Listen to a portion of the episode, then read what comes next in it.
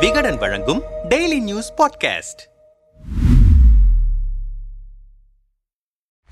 தமிழ்நாட்டில் ஆன்லைன் சூதாட்டத்தில் பணத்தை இழந்து பாதிக்கப்படுபவர்களின் எண்ணிக்கை அதிகரித்து வருகிறது. ஆன்லைன் சூதாட்டத்தால் பாதிக்கப்பட்டவர்களில் முப்பதற்கும் மேற்பட்டோர் கடந்த பதினைந்து மாதங்களில் தற்கொலை செய்து கொண்டிருக்கிறார்கள். கடந்த அதிமுக ஆட்சியில் இரண்டாயிரத்தி இருபதாம் ஆண்டு ஆன்லைன் சூதாட்ட தடை சட்டம் கொண்டு வரப்பட்டது. ஆனால் அந்த சட்டத்தை எதிர்த்து ஆன்லைன் சூதாட்ட நிறுவனங்கள் சார்பில் சென்னை உயர்நீதிமன்றத்தில் வழக்கு தொடுக்கப்பட்டது. அதையடுத்து தமிழ்நாடு அரசின் சட்டத்துக்கு உயர்நீதிமன்றம் தடை விதித்தது. அந்த தடையை எதிர்த்து உச்சநீதிமன்றத்தில் தமிழ்நாடு அரசு மேல்முறையீடு செய்தது. இந்த நிலையில் ஆன்லைன் சூதாட்டங்களால் பலர் பணத்தை இழந்து பல்வேறு பாதிப்புகளுக்கு ஆளாவதாலும் பலர் தற்கொலை செய்து கொள்வதாலும் ஆன்லைன் சூதாட்டத்தை தடுப்பதற்கு புதிய சட்டம் கொண்டுவர திமுக அரசு முடிவு செய்தது. தொடர்ந்து ஓய்வு பெற்ற உயர்நீதிமன்ற நீதிபதி சந்துரு தலைமையில் ஒரு குழு அமைக்கப்பட்டு அந்த குழு கடந்த ஜூன் மாதம் தனது அறிக்கையை அரசிடம் அளித்தது. அதன் அடிப்படையில் ஆன்லைன் சூதாட்ட தடை மற்றும் ஆன்லைன் விளையாட்டுகளை முறைப்படுத்தும் சட்ட மசோதா இரண்டாயிரத்தி இருபத்தி இரண்டு தமிழ்நாடு சட்டமன்றத்தில் நிறைவேற்றப்பட்டு ஆளுநரின் ஒப்புதலுக்காக அனுப்பி வைக்கப்பட்டது.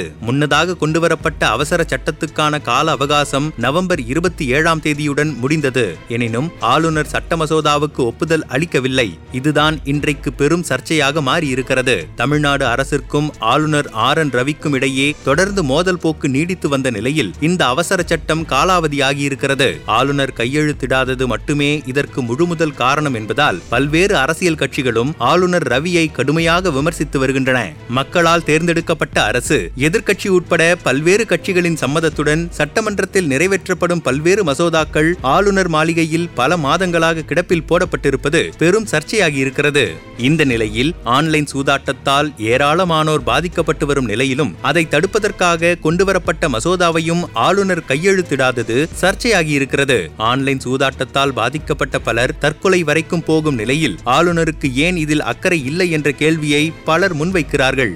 இதுகுறித்து மூத்த பத்திரிகையாளர் பிரியனிடம் பேசினோம். இந்த மசோதா மட்டுமல்ல தமிழ்நாடு சட்டமன்றத்தில் நிறைவேற்றி அனுப்பப்பட்ட பல்வேறு மசோதாக்கள் ஆளுநர் மாளிகையில் கிடப்பில் போடப்பட்டிருக்கின்றன. ஆன்லைன் சூதாட்ட மசோதா குறித்து ஆளுநர் எழுப்பிய அனைத்து கேள்விகளுக்கும் அரசு தரப்பில் பதில்கள் தரப்பட்டன. அதன் பிறகு அதற்கு உடனடியாக ஆளுநர் ஒப்புதல் அளித்திருக்க வேண்டும். ஆனால் அது காலாவதியாக ஆவதற்கு ஆளுநர் விட்டிருக்கிறார். இதற்காக ஆளுநர் மீது பழி போடுகிறார்கள் என்று பாஜக தலைவர் அண்ணாமலை சொல்லியிருக்கிறார். அந்த மசோதா மசோதாவுக்கு ஒப்புதல் அளிக்காமல் காலம் தாழ்த்தி அதை காலாவதியாக செய்தவரே ஆளுநர் தானே. பிறகு ஆளுநர் மீது பழி போடாமல் யார் மீது பழி போடுவார்கள்?